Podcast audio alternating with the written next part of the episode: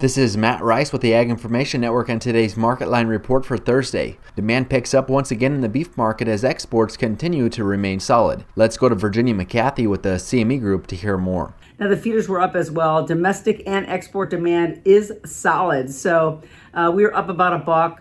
Beef production is really expected to slow down, so that should underpin the market a little bit and give it uh, some strength. But clearly the bomb cyclone that's coming in through the Midwest will have some influence. Chicago's soft red winter wheat prices for March closed the day up seventeen and a quarter to finish at seven seventy-six and three quarters. March corn was up ten and a quarter to finish the day at six twenty-two and a quarter. Kansas City hard red winter wheat prices for March were up seventeen to settle at eight sixty-four. Portland prices for club wheat with ten point five percent protein were down ten to unchanged, ranging from eight forty-five to nine thirty. Soft white wheat with ten point five percent protein prices for February were unchanged, ranging from eight forty-nine to eight eighty-five. Hard red winter wheat with eleven point five percent protein prices for February were up seventeen, ranging from nine eighty-four to ten oh four. D N S wheat with fourteen percent protein prices for February were up eleven and three quarters, ranging from ten oh seven and three quarters to ten twenty-seven and three quarters. Live cattle for February were up two dollars and twelve and a half cents, closing at one fifty-seven seventy. March feeder cattle were up seventy cents to finish a day at one eighty-five seventy-two and a half.